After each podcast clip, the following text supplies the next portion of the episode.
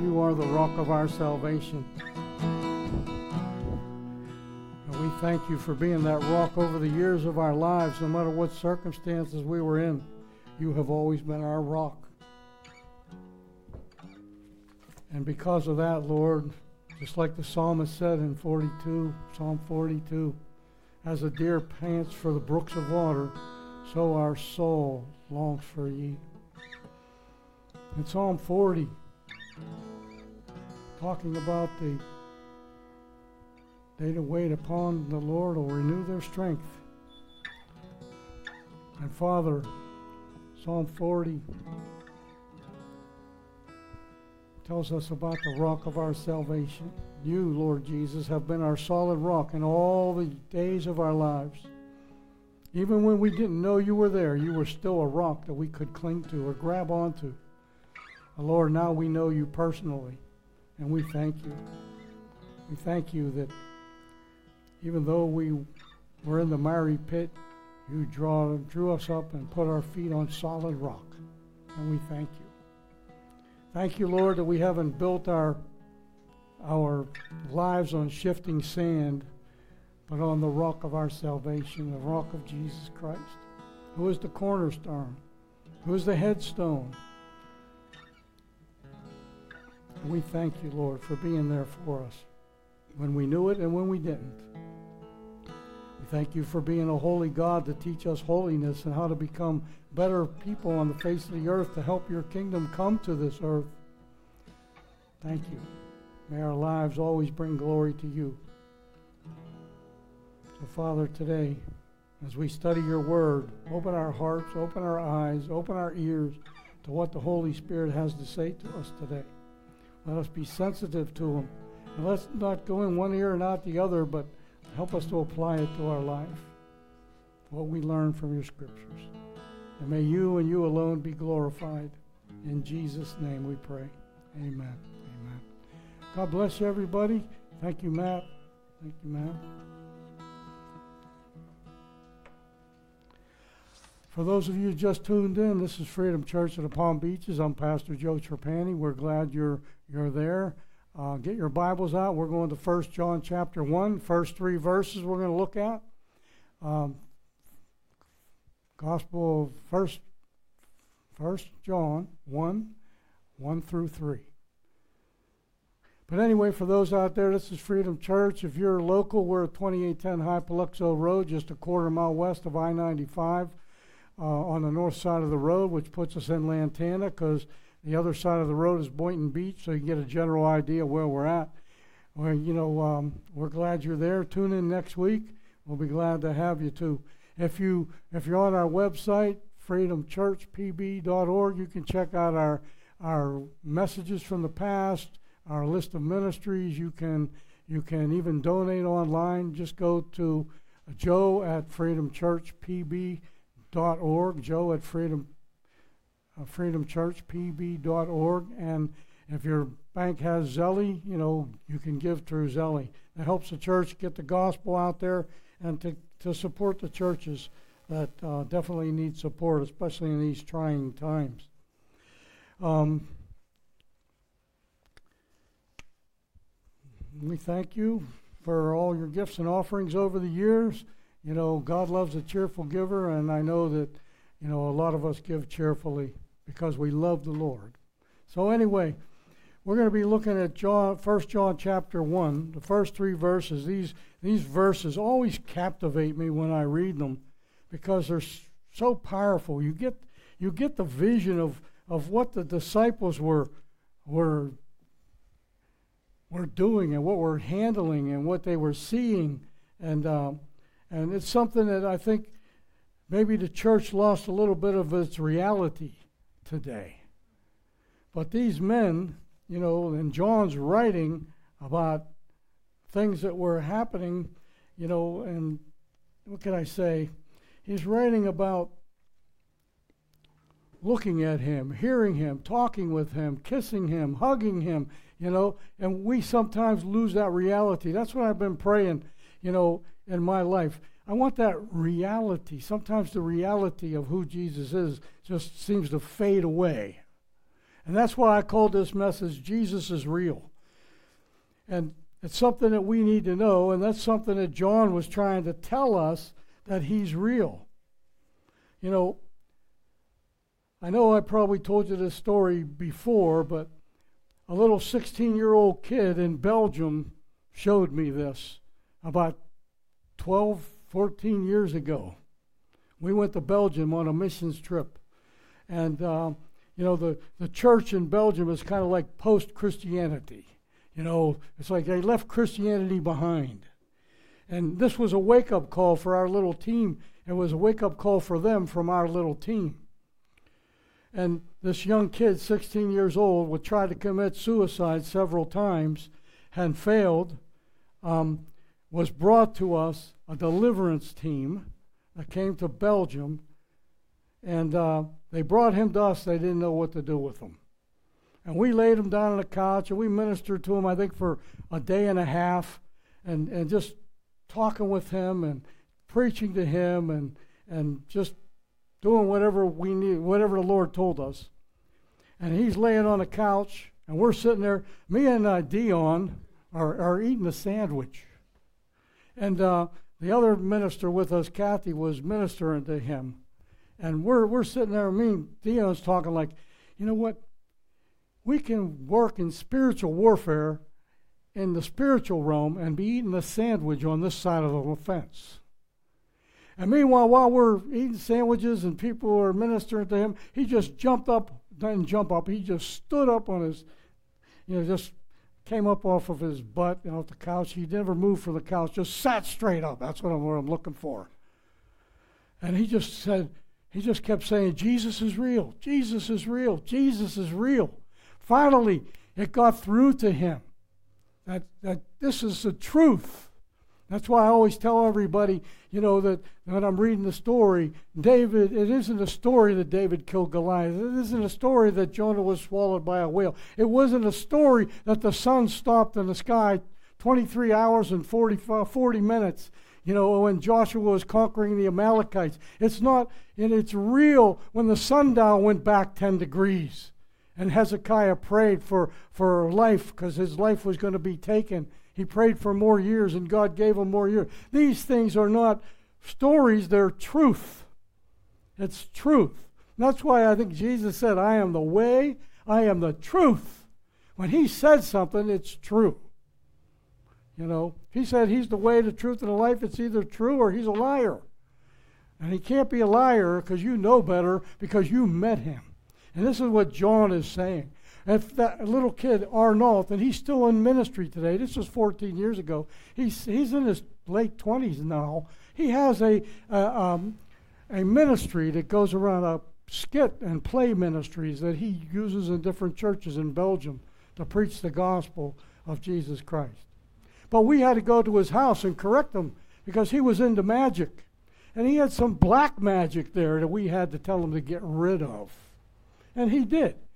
And that enabled him to look for, you know, it's like you instead of watching the, the channels that always have foul language and the F word, you're looking for wholesome channels like maybe Hallmark, the good one, you know, because they split up, you know. But I'm just saying, you know, he chose to bring his ministry and get rid of the black magic and use the, the good skit part for his the church that he's that he ministers to and goes around. This kid was hit face to face with the reality of Jesus Christ. And all he said to us, and I mentioned it to you before if you've been in this church, he said, uh, and we asked him, How do you know that? He says, I saw this golden crown, a vision of a golden crown, a beautiful golden crown. And we're talking about Jesus, we're not talking about anybody else. So this is, you know, he said, Jesus is real. That's what John's trying to tell us. I believe, in, in this first chapter of First John in the first three verses. And I'm going to read them to you, and then we're going to get into more study. But let's read them. I'm reading from the, uh, the New King James. New King James. John, trying to drive in the reality to us today, 2,000 years later, of who Jesus was. That which was from the beginning, which we have heard which we have seen, with our own eyes, which we have looked upon, and our hands have handled concerning the word of life. The life was manifested, and we have seen and bear witness and declare to you the eternal life which was with the Father and was manifested to us. That which we have seen and heard, we declare to you, that you also may have fellowship with us. And truly, our fellowship is with the Father and with his Son, Jesus Christ. Why is he writing this? Fourth verse. And these things were written so that your joy might be made full. If you know Jesus, there's joy in your heart. John's trying to tell us here that, that this isn't just a product of our imagination. Jesus is not. As a matter of fact, I was listening to David Jeremiah today, and he's pretty much on the same thing I'm teaching. Jesus is real. Who is Jesus? Son of God? Son of Mary? Who is he? Well, this is the truth. This is the truth. He's real. He's not a figment of somebody's imagination that thought this thing, this whole gospel thing up. And if he did, how could he how could he tie in 365 scriptures that point to one person? You know. So, Jesus is real. He is from the beginning, says chapter 1, verse 1. That which was from the beginning. He's from the beginning. The Old Testament tells us different things. That, that like in Micah 5 2, but thou, Bethlehem Ephratah, though thou be little among the thousands of Judah, yet out of you shall come forth one that is to be the ruler of Israel's, one whose goings forth have been from old, from everlasting. Right there, John started out just like he started out his gospel. In the beginning was the Word, and the Word was with God, and the Word was God. And the 14th verse of John 1, and the Word of God was made flesh. He's telling you right off the bat, John don't mess around who Jesus is. And right here, he's telling you he is from the beginning from the beginning. He didn't have a start somewhere, he always was. He always was. Know, today, the world offers a bunch of imitation stuff. You can get imitation sugar, you can get imitation beef, chicken, you can get all these imitation things, but imita- imita- imitation flowers and everything. But Jesus is real. That's why I'm a Christian today after 47 years ago. I was faced with that fa- fact that Jesus is real. Wasn't some story that somebody made up or some religion that, uh, that was trying to get uh, all this different, uh, you know, get control over you or money. He is real. He's from the beginning. The apostles are sure of this. He is the Messiah. He is the Messiah. And then the New Testament, and you know, he, this, the Old Testament ties to the New Testament, and it tells us that God's going to be with us someday. In Isaiah chapter four, 7 and verse 14, the Lord himself will give you a sign. Behold, the virgin shall be with child, and his name shall be called Emmanuel, which means you know it. Call on audience participation here. God with us. Emmanuel, God with us.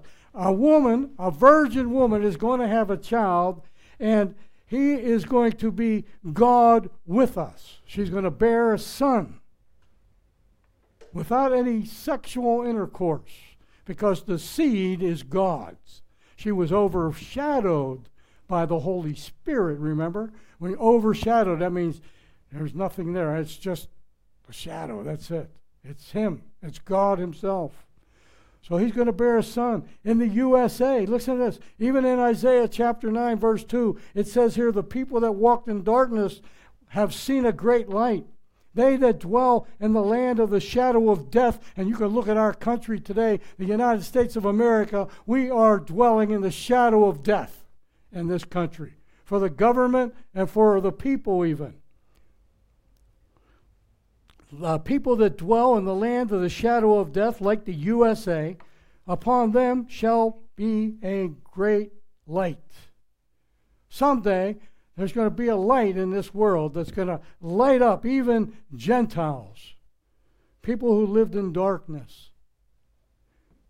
So we're talking about the USA here. We find out in Isaiah 9 6, a few verses later, For unto us a child is born, unto us a son is given, and the government shall be on his shoulders. This isn't talking about the United States government, this is talking about God's government. He is real. He's from everlasting, John's telling us in the first verses, the first sentence of that Bible. He always existed. Listen to what Hebrews says, and Paul was um, as possibly the writer of Hebrews 1 8. But unto us a son, the Son saith, Thy throne, O God, is forever and ever. A scepter of righteousness is the scepter of thy kingdom. Remember? Remember in the first part of 9 6 says, His name shall be wonderful counselor. Not a wonderful counselor. He shall be wonderful. He shall be a counselor. He will be Almighty God. He will be everlasting Father, and he will be Prince of Peace. This is talking about the Messiah to come. Since you interpret Scripture by Scripture, you can pull all these things together and, and cling on to one person being the King of Kings, the one person that is from everlasting. He's the everlasting Father. You say, oh, how can he be the Father and he's the Son? Well, why did he say to Philip in John chapter 14 and verse 8 and 9, he, Philip says to Jesus, Show us the Father. Well, how can it be the Father and the Son at the same time? And you know what Jesus' answer was to him, right? He said, Philip, have I been with you this long and you don't recognize me? He's the Father, mighty Father, everlasting Father, Almighty God, God with us, Prince of Peace. That's his, that's his function. That's why he came to earth to bring peace between God and man for those who choose to accept it. They heard his voice in verse 1. The voice of God. And you hear God's voice through the Holy Spirit if you try to if you're a believer and you're close to him, you've heard his voice. You recognize his voice most of the time. You know, um, the disciples heard his voice, just like you today. They recognized him. They recognized his voice, and so should we. I think that's what, when Mary, when Jesus was risen from the dead, and Mary thought the gardener was talking to her, when he said Mary twice, she remembered his sound of his voice. And she turned around and clinged on to him. That's what John's telling us today. We need to cling on to the Master. We need to cling on to the Savior. We need to hear His voice.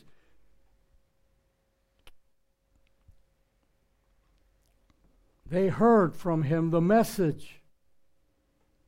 The message was, and it's for you today, that He is the way to heaven. He is the truth that's in this book.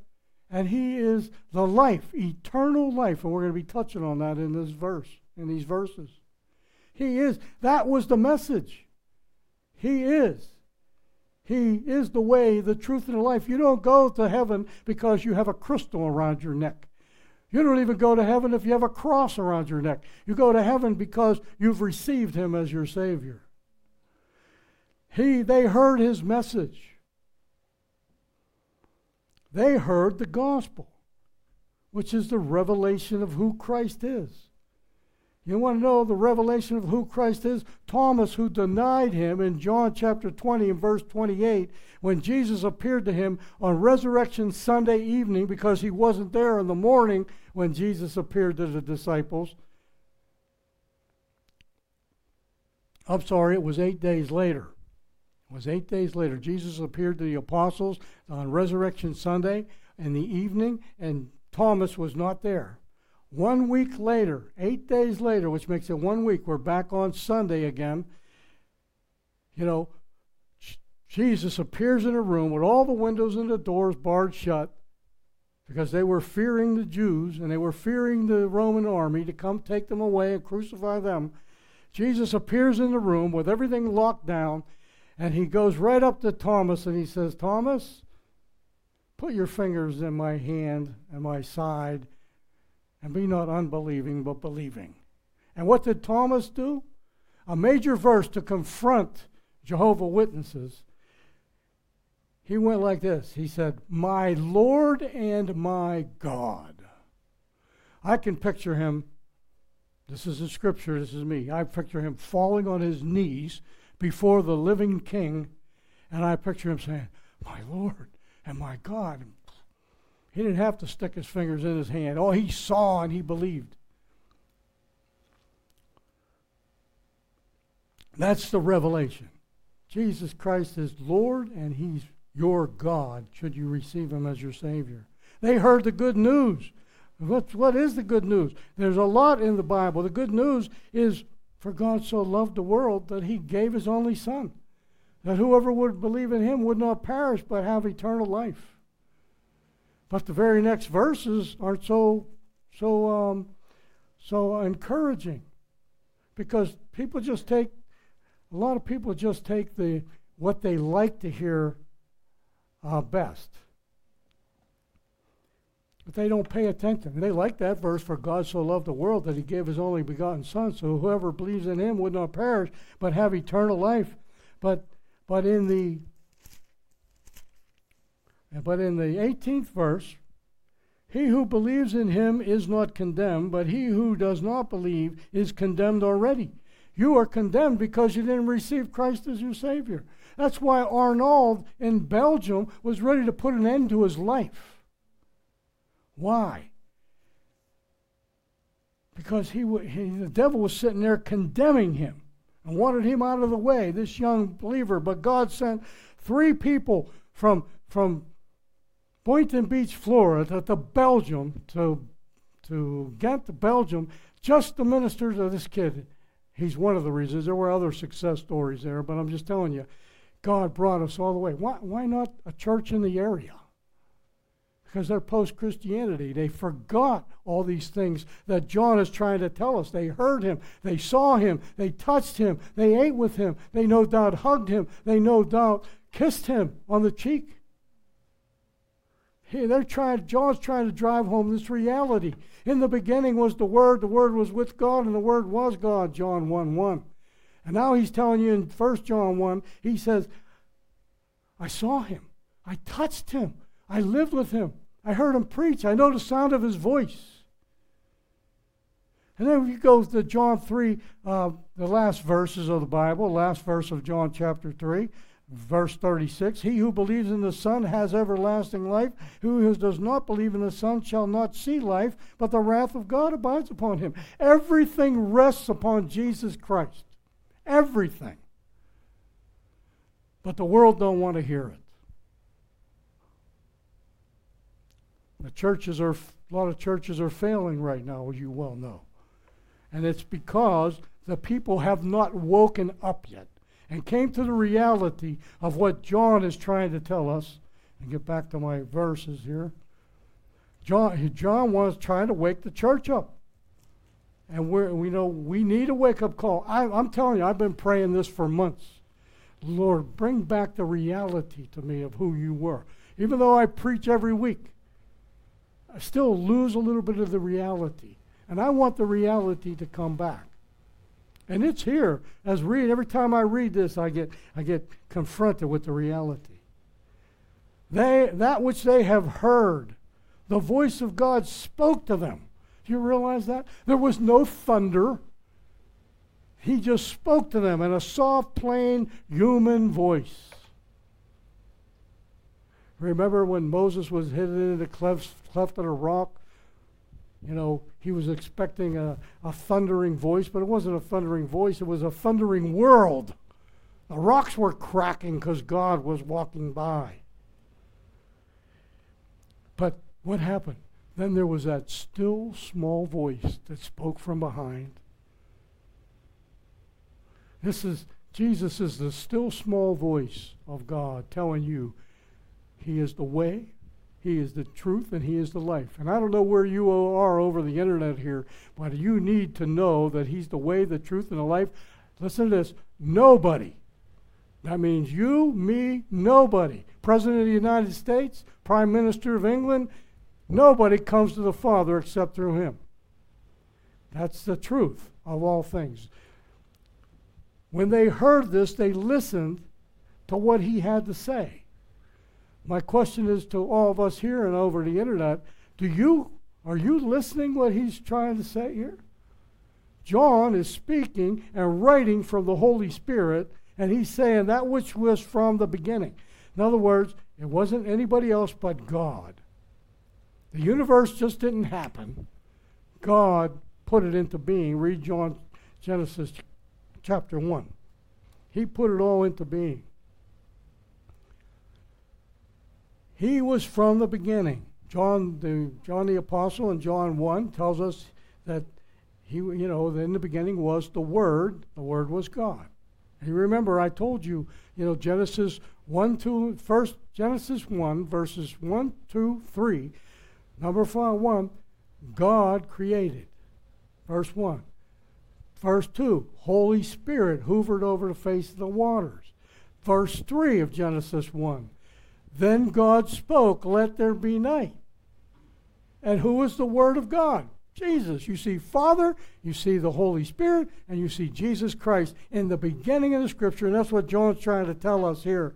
He who was from the beginning. And if you if you went to to Genesis chapter 1, in the beginning is Reshith. And Reshith in Hebrew means the beginning of time. There was no beginning of time. Time began right there when God spoke. That's when time began.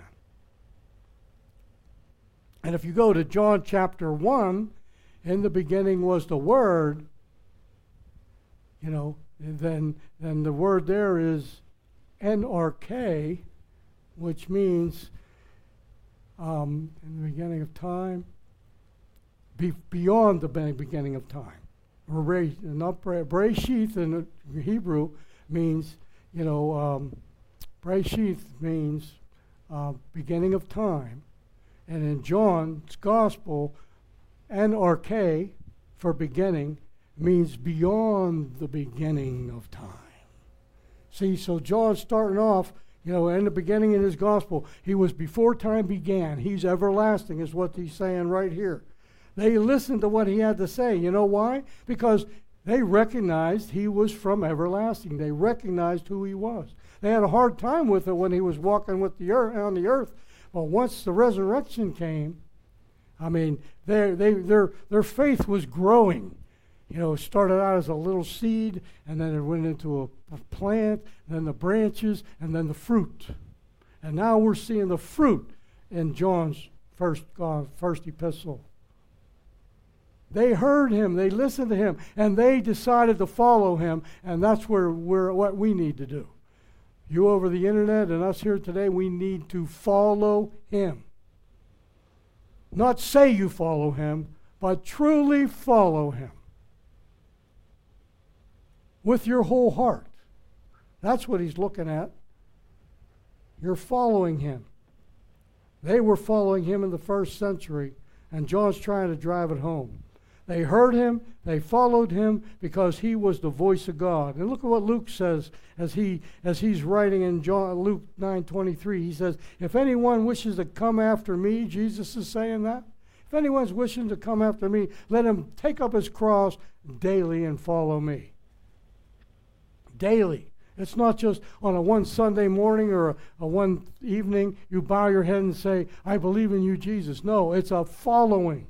You're following him with your whole heart. You're, you're taking up your cross of death to self and you're following after Jesus. That's what the cross means death to yourself. but He took it for you. You got to hear Him, you got to follow Him. They have seen with their eyes, they have looked upon Him. Still in verse 1. They have seen with our eyes which we have looked upon. They, they were looking at the face of God. Do you realize that? He's real. After, after he came back to life, uh, and you know what? They real, I believe they realized, Jesus, this was truth. This is truth. Jesus is alive. It's not a fairy tale. It's the truth. It's not a story.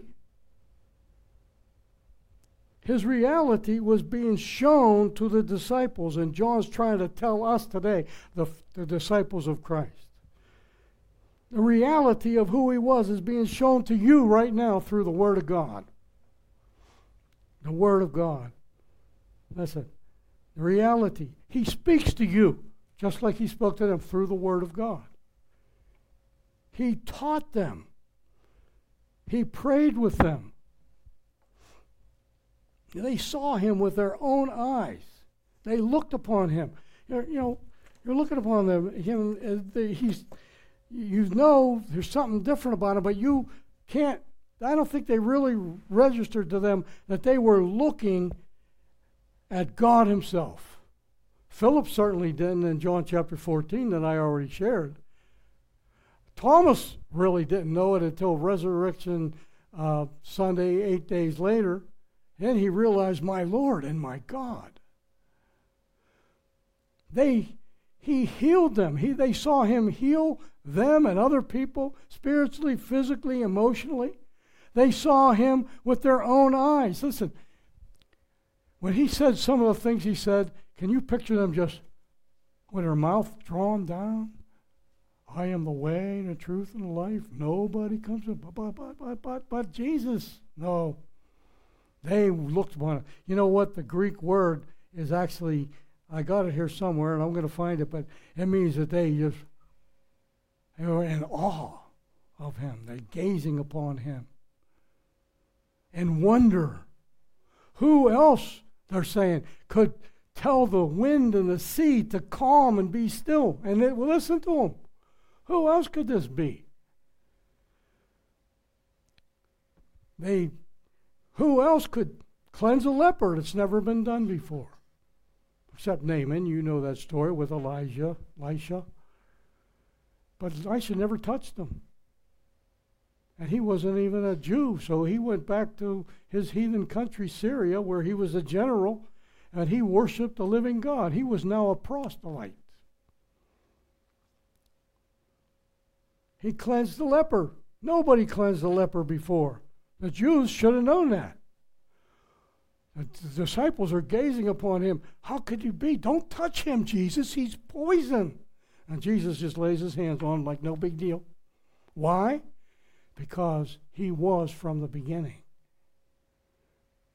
Who else could restore the sight of a man born blind? Who else? They're gazing upon everything that he's done, wondering, trying to figure this out. Who else could raise a man from the dead four days later? Who else? Only one. It would have to be Emmanuel, God with us. They chose to follow him forever. The point is, will you choose to follow him forever? Not just the first couple weeks or the first couple years, but how about 86 years from now? Boy, I've been 47 years, but it's been like this some of the times. Some of the times it's, you know, little, little bumps. Sometimes big bumps, especially in those early years. But I knew one thing. I heard what he said in the dreams he gave me and the, the fillings of the Holy Spirit, the revelations from the Holy Spirit, I should say. And that enabled me to hang on, and hopefully you too. And that's what enabled them to hang on because they were all crucified, not crucified, but martyred for Jesus except John. But he should have been dead anyhow. They boiled him in oil, expected him to die, but he didn't. You know why? God had the book of Revelation to be written yet, and he had not written it. So God just took care of the situation. You know, um, you know, will you commit to following him forever? Not just on Sunday, not just on Wednesday night, but forever, every day, 24 7, 365.25 days a year, all the days of your life. Their hands handled him. They touched him. They touched Jesus. Wouldn't you love to touch Jesus?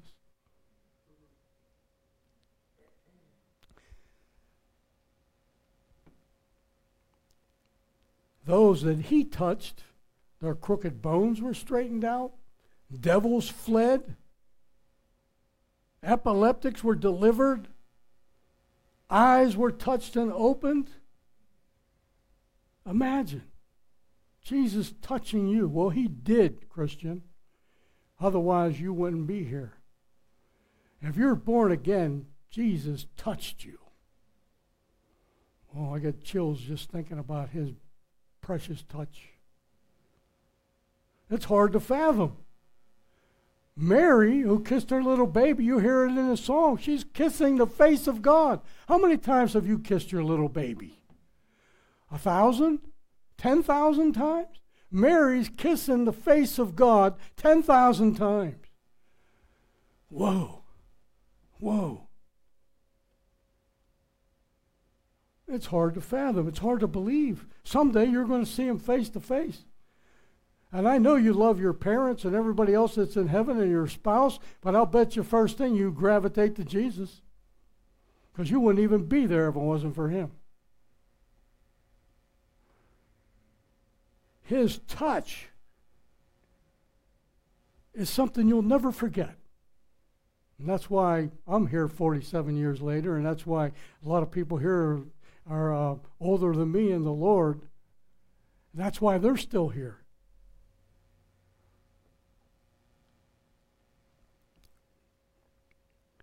The disciples heard him. His touch was hard for them to fathom. They, it says here that they looked upon him. They saw him every day they knew how he ate. They knew if he was left handed or right handed. They knew if he had a beard or didn't. They knew if he liked hats or he didn't like hats. I don't know. I know they knew what kind of sandals he liked. You know, they knew him. They saw him. They walked with him and they watched him do mighty miracles. They were looking upon the one who is from everlasting, the one who was from the beginning. And he touched them.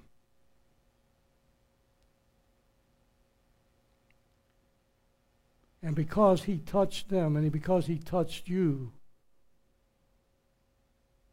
he shall be in your heart forever. Something you will never forget. And now you serve him. He proved he is the word of life to them. And still in verse 1 here, which we have looked upon and our hands have handled concerning the word of life. He is the word of life. He came to the earth to communicate the word of life to us. That's the good news of Jesus Christ.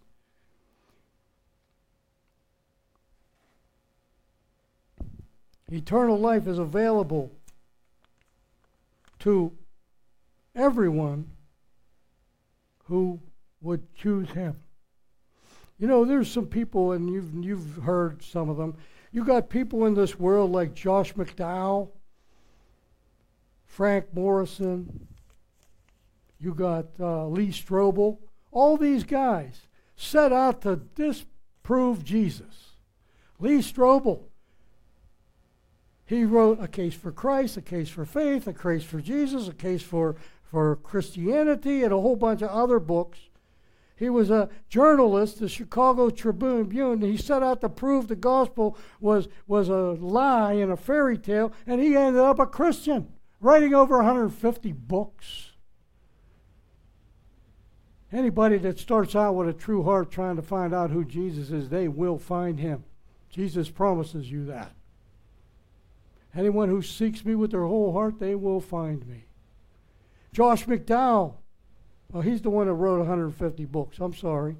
Josh McDowell, I've read a lot of his stuff. I used a lot of his stuff in my preachings over the years. He wrote Evidence that Demands a Verdict. He wrote The New Evidence that Demands a, demands a, demands a Verdict. Those books are this thick, both of them. The new evidence was even more than the first evidence. Listen, these guys are still alive today. Frank Morison, he wrote the book. It's called Who Moved the Stone? He set out to disprove Jesus existed. And guess what he is today? A Christian. He's one of the best books I've ever read. It's in the boxes in the back there. You'll find one of them books are back there. The, you know, uh, Who Moved the Stone? I was so moved by reading that book. It's an easy read. I sent it to my sister in Long Island. I'm talking 40 some years ago. Listen, He's the word of life. He's real. John is trying to drive that home years after he wrote the gospel. He alone is eternal life. Jesus said that right from his own lips. There's one mediator between God and man, the Lord Jesus Christ. There's no other name under heaven by which men must be saved.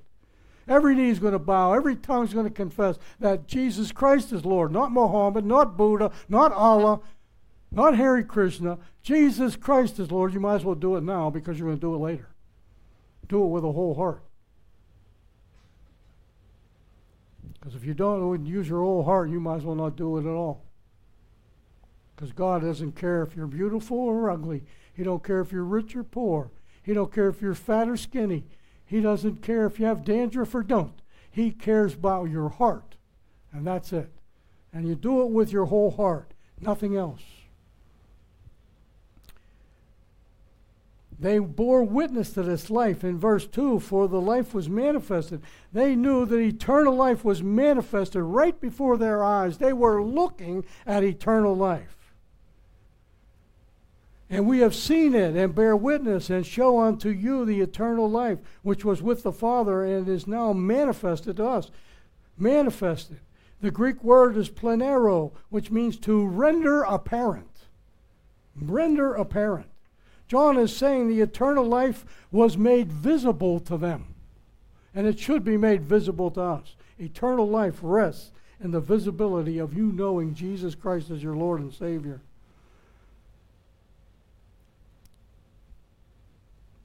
This reality is sure. John is sure Jesus is the eternal life. The apostles are sure. Paul was sure. Are you sure? Are you sure? Or you think this is a game that God's playing with the world? This is for sure. Are you willing to repent? Not sorrow, but repent. And the church gets this confused, but it's defined in 2 Corinthians by the Apostle Paul in chapter 7, verse 9 and 10. This is what he, Paul's going to talk about sorrow versus repentance. Now I rejoice, not that you were made sorry, but that your sorrow, you sorrowed to repentance. For ye were made sorry after a godly manner, that ye might receive damage by us in nothing. For godly, listen this, godly sorrow works repentance to salvation.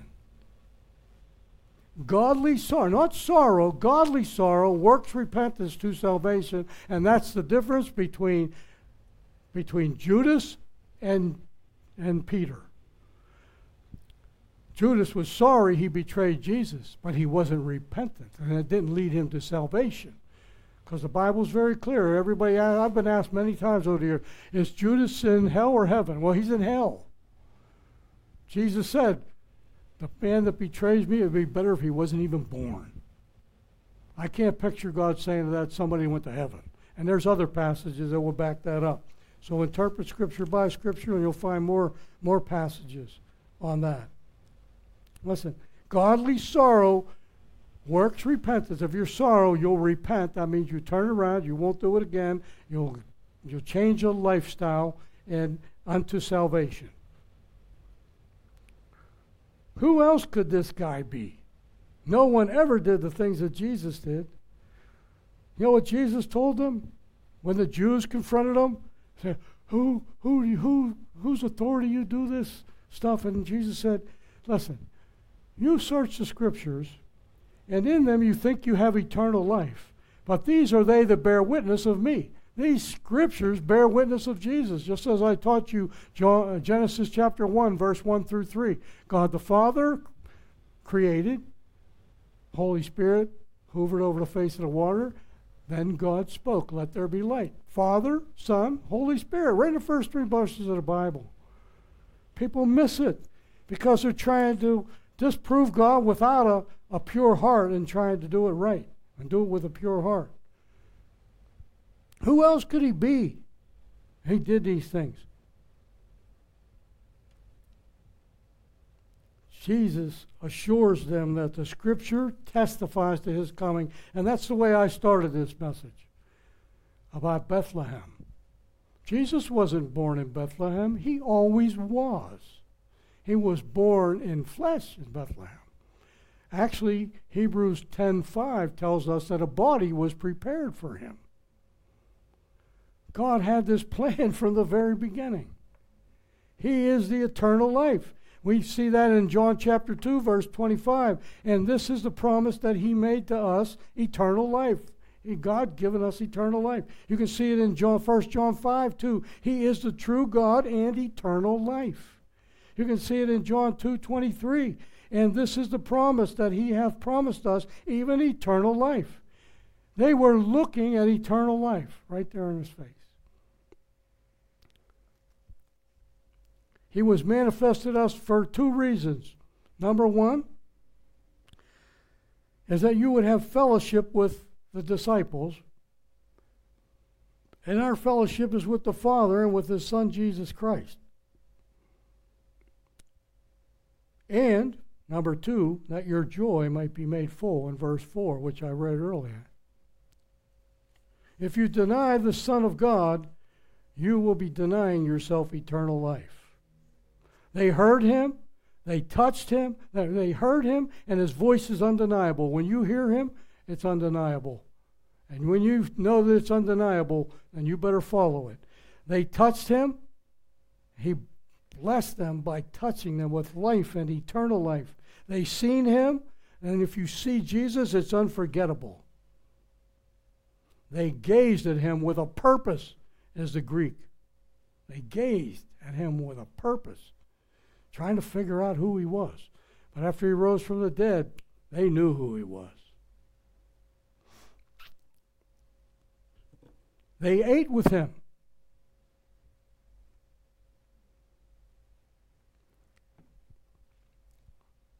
Behold, I stand at the door and knock.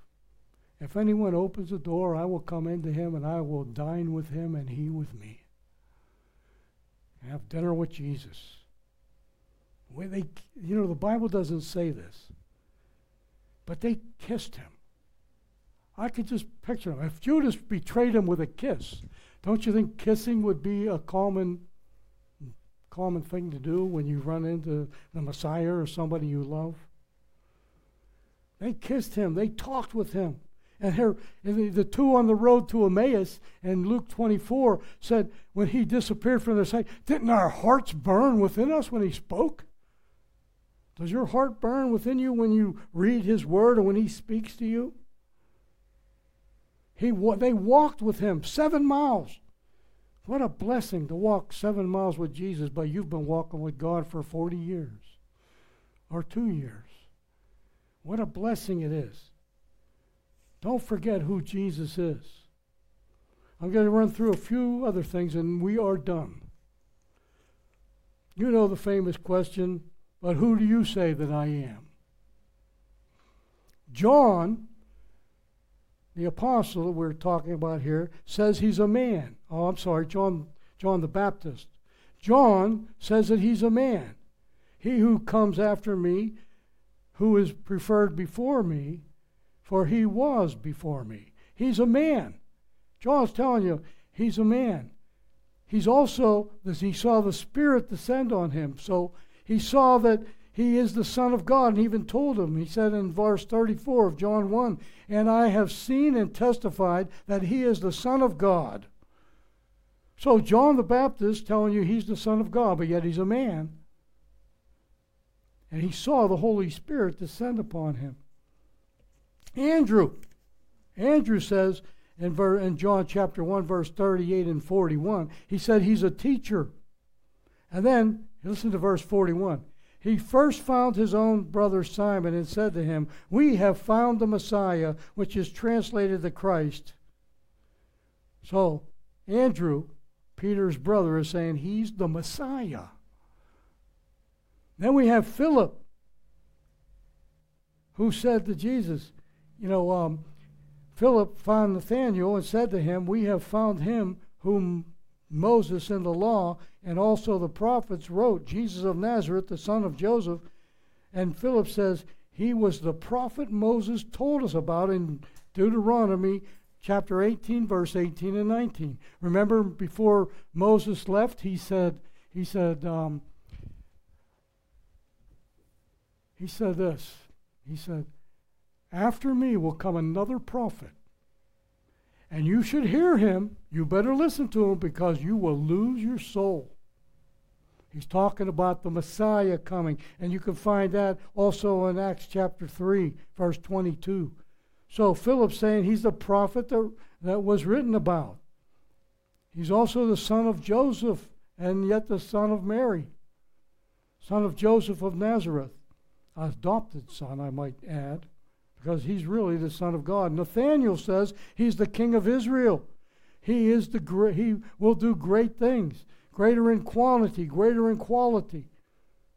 Nathaniel likens him to the ladder in Genesis chapter 28, where the angels descended and ascended upon the ladder. Well, Jesus is that ladder that leads to heaven. That's what Nathaniel is saying. Peter says, You are the Christ, the Son of God, the Son of the living God, I might add it. So, you, who do you say he is? Peter, James, Andrew, Phillips, Nathaniel, and John, the apostle, is telling you they heard him, they spoke with him, they ate with him, they touched him, they handled him, they even kissed him. They know who he is and they are proclaiming it to us. And that's why in the third verse he goes like this And which we have seen and heard, we declare to you. This is twice in two, three verses.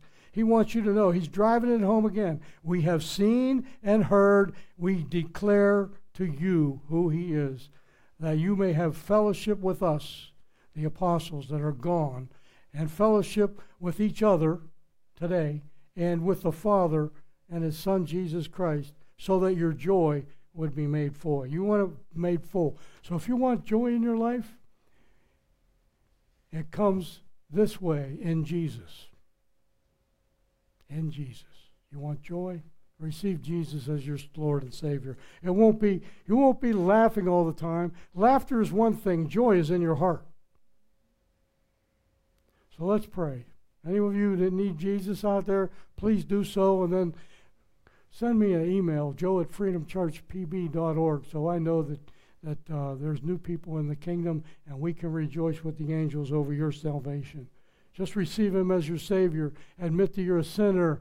Repent of that sins means turn around and go the other direction. It's a lifestyle. Christianity is a lifestyle. It's not just a one statement thing where you say oh, a prayer. No, it's a lifestyle. And the Holy Spirit will help you with that life. So do it with all your heart because that's what God wants. Father God, today we thank you and praise you, Lord, because you are God. You are the Lord who was and is and is to come. And we thank you, Lord. May the reality of the message today sink into our beings as to who you really are. And may we walk with you. May we talk with you. May we handle you. May we touch you. May we kiss you. In Jesus' name we pray. Amen. Amen. God bless you, everybody. I love you all.